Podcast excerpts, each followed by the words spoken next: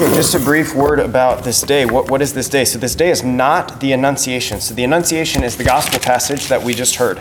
Uh, when the angel Gabriel comes to Mary and announces to her that she is going to bear Jesus in her womb. That's called the Annunciation. We don't celebrate that today, we celebrate that nine months before Christmas, which is March 25th. So, if, if that was today, right, there would be an incredibly short pregnancy or really long one, depending on how, how it plays out. Uh, anyway, so that's, that's not today. Today is the Immaculate Conception. It's when Mary is conceived in her mother's womb. Um, so, big difference, right? So, okay, so this, before we talk about that, we got to talk about something else. Okay, so the, the fall, uh, our first reading in Genesis chapter 3. Adam and Eve rebel against God. They're deceived by the serpent. They rebel against him, disobeying his one commandment that he gave to them. Uh, and then from there, they, they shirk the blame, right? They keep passing it down the line. Um, this is called the fall. This is the original sin. So, because of this, when they sin, they have on their souls, right? This is something that we believe all human beings have a soul that is invisible, uh, given to them by God. Uh, so then, when they sin, on their soul is a stain called the stain of original sin. And this is a, a stain, a trait that then is passed on to every human being that's ever born, except for one, right? So, so all people now, just like when you were born, you inherited something from your parents, whether your, your hair color, your eyes, your facial structure, your body structure, whatever, um, you inherited something from your parents. You also inherited something that's invisible, which is the stain of original sin. And because of this stain of original sin, you're born separated from God. The Bible says we're children of wrath, actually, because we're not in a place of salvation. Then what happens? Jesus comes along, he dies for us on the cross, he rises from the dead, and he invites us into his family, which happens when we're baptized.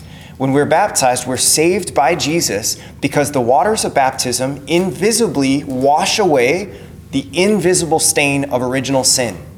That is, that is our entrance into God's family and the beginning of our salvation. Right? So, of course, we have to continue living in that place of salvation, but that's, that's the ordinary course of how God wipes away the stain of original sin. With Mary, what we believe is that God went ahead of time. He works outside of time. He's not limited in the same way that you and I are limited, so he can work outside of time. So he went ahead of time and he took the graces that came from Jesus' death and resurrection and he applied them to Mary before any of it even happened because he can do that, because he's God. Why would he do that? Well, because his son Jesus, the Son of the living God, is coming to dwell inside of somebody. And knowing that, right, he wants to do what? He wants to prepare a worthy dwelling place for his son. If, if Mary had the stain of original sin on her soul, right, at this time there was no baptism, so there's no way that that stain could have been washed away. So that means that if Jesus was, was uh, conceived in the womb of Mary who had sin on her soul, he would have been surrounded by sin. Just not ideal, right? It's not fitting for, for God who humiliates himself to become a child. It's not fitting for him to be dwelling in a place that is entirely sinful. So what he does is he, he does something extraordinary. He goes beyond the ordinary course of events to prepare a worthy dwelling place for his son Jesus. And in preparing a worthy dwelling place for Jesus, at, at the moment of Mary's conception, she, she's prevented from having the stain put on her soul. She's prevent it's called prevenient grace, God's grace that works beforehand. The best, the best example I've heard of this is this. Uh, imagine there's like this really big hole, and, and at the bottom is mud, right? So everyone who comes along, they're walking and they fall in the hole, and they're stuck in the hole, and they're filled with mud. Someone has to reach in and grab them and pull them out of the mud and wash them off. This is what Jesus does. The hole is the stain of original sin, and Jesus comes down and saves us from the hole. He picks us up and washes us off in baptism. With Mary, it's like he sees her coming and he says, Whoa, wait, wait, there's a hole there. Don't go in. Right? So he prevents her from inheriting the sin. He's still the Savior, right? Mary is not God, she's not divine. She needed to be saved, and she was saved by her son. It just happens to be that she was saved outside of the ordinary course of events. And this, this I think, is something that, that like, what's the take home point, right? What can, what can we do with this? Well, first, I think we can just simply marvel at God's power.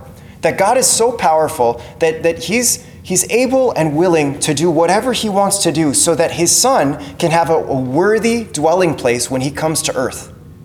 But then, second, we can reflect on our own lives, right? Because what happens? Well, we know that when we receive Holy Communion, Jesus enters into us. His body, blood, soul, and divinity mingle into our body, blood, and soul. And so, if that's the case, what do we want to do? We want to do what God did to prepare a worthy dwelling place for the Lord. Do you ever think about this? Before you come to Mass, and not just like before you come to Mass on Sundays or on holy days of obligation, but during the week, do you think about, am I making my body a worthy dwelling place for the Lord?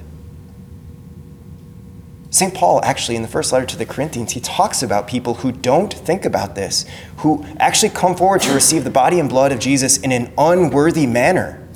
He says that those who do that bring judgment upon themselves. They eat and drink their own condemnation. So it's not just that we want to be inspired by God, and hopefully that leads us to consider whether we're receiving the Lord in a worthy state, but it's actually something that we need to do. We need to follow the Father's example by, by trying to be like Mary, because we have received baptism. We have been washed from the stain of original sin, even though we still rebel against the Lord. We have been washed in baptism. We have confession available to us. And in doing those things, we prepare a worthy dwelling place for the Lord uh, because He's worth it. He's worth every effort. Because it's such an incredible gift that God gives to us. And so we want to prepare ourselves for it.